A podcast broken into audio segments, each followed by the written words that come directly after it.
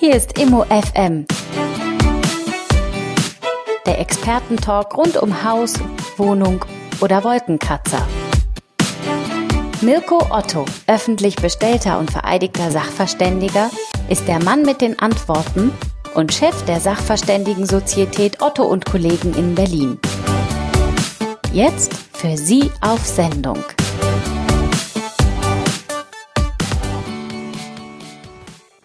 Hallo, herzlich willkommen. Hier ist wieder immo.fm. Nur echt mit Mirko Otto. Hallo Mirko. Hallo. Ja, wir bleiben im Sommer und wir bleiben auch bei der, wie heißt es genau, Mietrechtsreform. Richtig, wir hatte ja versprochen, dass ich nochmal sage, was denn da so folgt und warum das denn negativ ist und was die negativen Folgen sind, weil es hört sich ja ansonsten immer sehr positiv an. Mieten sollen also nicht weiter steigen. Und ich will jetzt einfach mal anhand eines Artikels, den ich auch gefunden habe, euch erklären, was denn aus so einer Mietrechtsreform, die für Vermieter Verschlechterungen beinhaltet, was denn daraus folgt. Ja, bitte, dann schieß mal los. Das Erste, was ich gerade dachte, ist, äh, wahrscheinlich sind weniger Wähler äh, Vermieter als Mieter.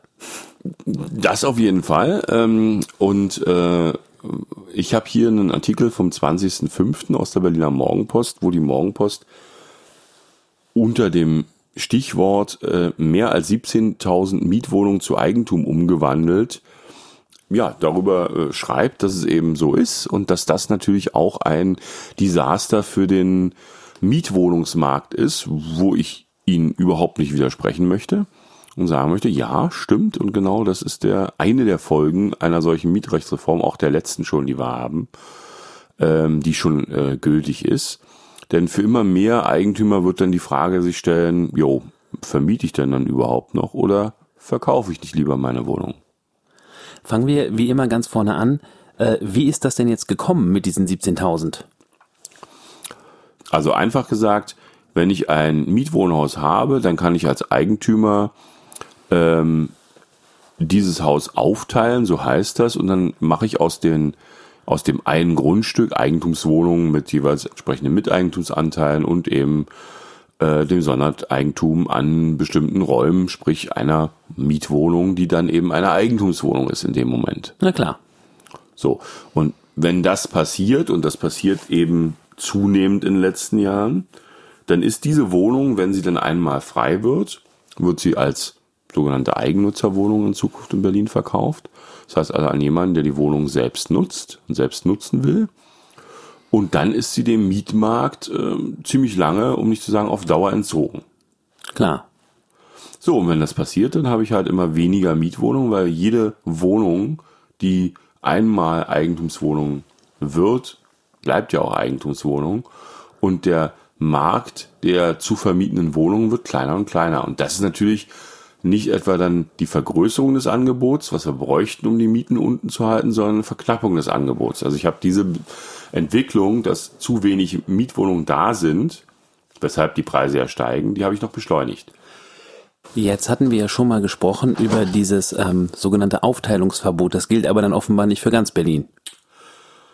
Oder ist das egal? Das gilt für, nicht für ganz Berlin, kann auch nicht für ganz Berlin gelten. Das soll sicherlich ausgeweitet werden, äh, diese Regelung der Erhaltungsgebietsverordnung. Aber erstens gilt es nicht überall, zweitens gibt es auch da Ausnahmen, die dann auch genutzt werden und auf Dauer kann man es eben nicht verbieten. So. Und das heißt jetzt was? Das heißt, uns sind mal wieder 17.000 Wohnungen weggekommen. Wie viel werden gebaut? Wahrscheinlich nicht so viel im Jahr. Hm, ich habe die genauen Zahlen für Berlin gerade äh, nicht dabei. Ich habe es gestern im Radio gehört, glaube ich, es sind 10.000 oder 11.000, die sie im Jahr fertig Aber ich wollte gerade sagen, es lag immer im langjährigen Schnitt zwischen 6.000 und, und 8.000 äh, Wohnungen und im letzten Jahr waren es ein paar mehr. Zahl 10.000 passt. Das äh, heißt also, es fallen mehr Wohnungen aus dem Mietwohnungsbereich weg, als neu dazukommen. Und bei den neuen Wohneinheiten sind ja auch Einfamilienhäuser dabei. Äh, die nie zur Vermietung vorgesehen sind. Also mit anderen Worten fallen noch viel mehr weg als Mietwohnungen und werden eben zu Eigentumswohnungen. So, aber das heißt doch, ähm, dass wir dann nach und nach zu einer Stadt von Eigentümern werden, oder verstehe ich das falsch? Grundsätzlich ist es die Tendenz. Das dauert natürlich ein paar Jahre und nicht zu sagen vielleicht auch ein paar Jahrzehnte. Aber es ist heute schon in großen Städten kaum möglich, Wohnungen zu mieten. Also New York, London, Paris, eine Wohnung im Innenstadtbereich zu mieten, ist, wenn überhaupt, nur sehr, sehr, sehr teuer möglich und das Angebot dort auch an Wohnungen, die nur zu verkaufen sind, ist relativ groß. So, naja, zumal wir ja dieses, dieses Zinstief haben. Das heißt, da hast du, glaube ich, auch neulich einen Artikel mal gepostet, ähm, wo sie ausgerechnet haben, in vielen Bezirken ist es tatsächlich äh, billiger zu kaufen als zu mieten. Richtig, das ist ja auch genau der Punkt. Äh, dann sind natürlich die, die man eigentlich schützen will, nämlich die, die sich tatsächlich nur Mieten auf einem relativ geringen äh, bis mittleren Niveau leisten können und die vielleicht nicht kaufen können, die sind noch mehr an den Rand gedrängt, weil äh, ganz klar, wenn es weniger Angebot gibt, dann, äh, dann können die, die eben es sich leisten können, äh, durchaus drüber nachdenken, ob sie ein bisschen Eigenkapital haben, das einsetzen wollen und sich dann eben eine Wohnung kaufen. Ähm, wer das dann nicht kann, weil er finanzierungstechnisch nicht in der Lage ist, äh, äh, eine Finanzierung zu bekommen oder ähm, zu alt ist oder was auch immer, der wird dann halt auf der Strecke bleiben. Gut, das heißt, man kann daraus auch nicht machen, äh, man versucht, den, die Position des Vermieters so unattraktiv zu machen, damit alle kaufen und jedem Deutschen seine Wohnung gehört. Äh, nein, dann würde man ja ganz im Gegenteil, wenn man die Förderung in die Richtung ausrichten. Das tut aber die Bundesregierung gar nicht, ganz bewusst nicht, weil sie weiß, jemand mit Vermögen äh, reagiert anders als jemand ohne Vermögen und Leute, äh, die eine Wohnung haben und die ein paar Jahre haben, die haben ja dann auch ein bisschen was getilgt an ihren Schulden, die sind irgendwann haben die ein Vermögen und das ist etwas, was in der linken Politik äh, nicht entsprechen würde. So, was ist denn noch bemerkenswert an dem Artikel?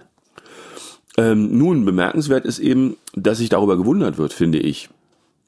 Also ich, tatsächlich, ich, ich lese so eine Verwunderung raus, so nach dem Motto, warum man das nicht stoppen kann und äh, wundere mich immer wieder, dass die Leute denken, ein Markt funktioniert über Wünsch dir was. Der funktioniert halt nicht über Wünsch dir was, sondern der funktioniert nach ökonomischen Kriterien. Nicht jeder handelt hundertprozentig ökonomisch, aber bei so vielen Marktteilnehmern halt schon eine überwiegende Zahl.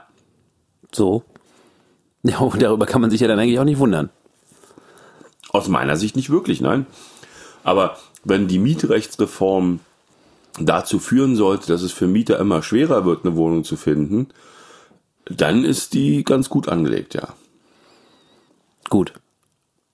Und was machen wir aus diesem Artikel jetzt? Wir machen aus dem Artikel, dass man tatsächlich mal über nachdenken sollte, sich Wohnungseigentum äh, zu erwerben, weil auch wenn ich es dann, dann doch vermiete, äh, werde ich entsprechend gute Nachfragen haben.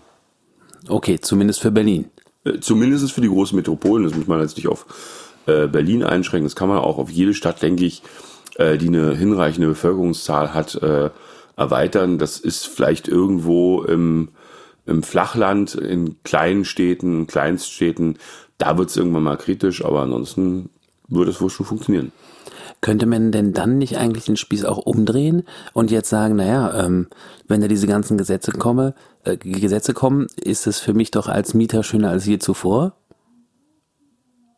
Äh, nee, ganz im Gegenteil. Also ich habe ja immer weniger Angebot und je, mehr, je weniger Angebot zum Mieten ich habe, umso höher werden tendenziell die Preise. Richtig, ich meinte jetzt einen Mieter, der schon Mieter ist der Mieter, der schon Mieter ist, der hat natürlich ein äh, etwas gesicherteres äh, Dasein, aber langfristig wird ja auch der nicht von, von Mieterhöhungen verschont bleiben. Das ist ganz klar.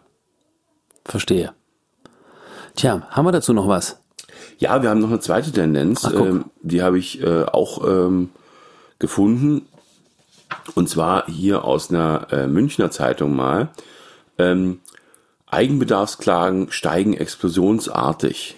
Ein Artikel aus der Münchner Abendzeitung vom 4.5., wo eben auch ähm, festgestellt wird, dass aufgrund der Mietsituation in Berlin, äh, Entschuldigung, in München, aufgrund der Mietsituation in München, die äh, Zahl der äh, Eigenbedarfsklagen steigt, was auch natürlich eine logische Folge ist.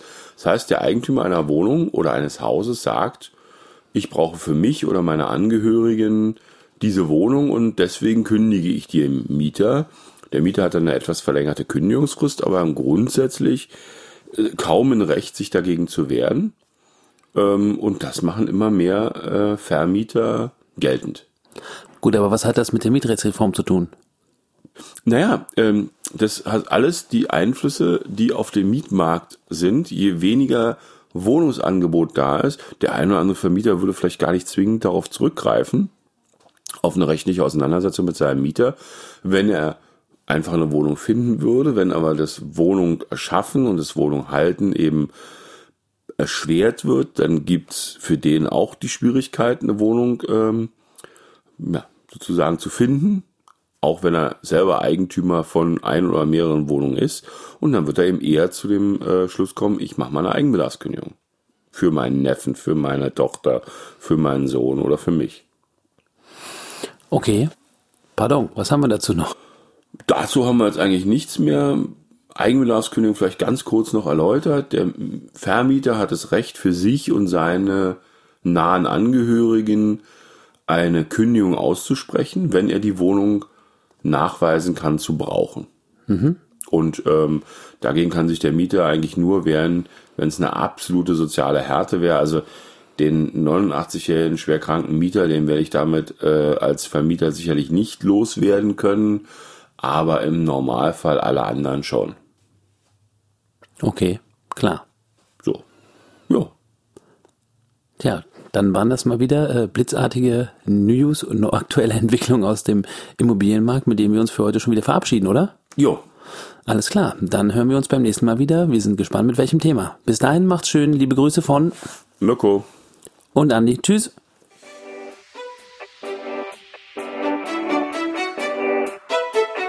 Immo FM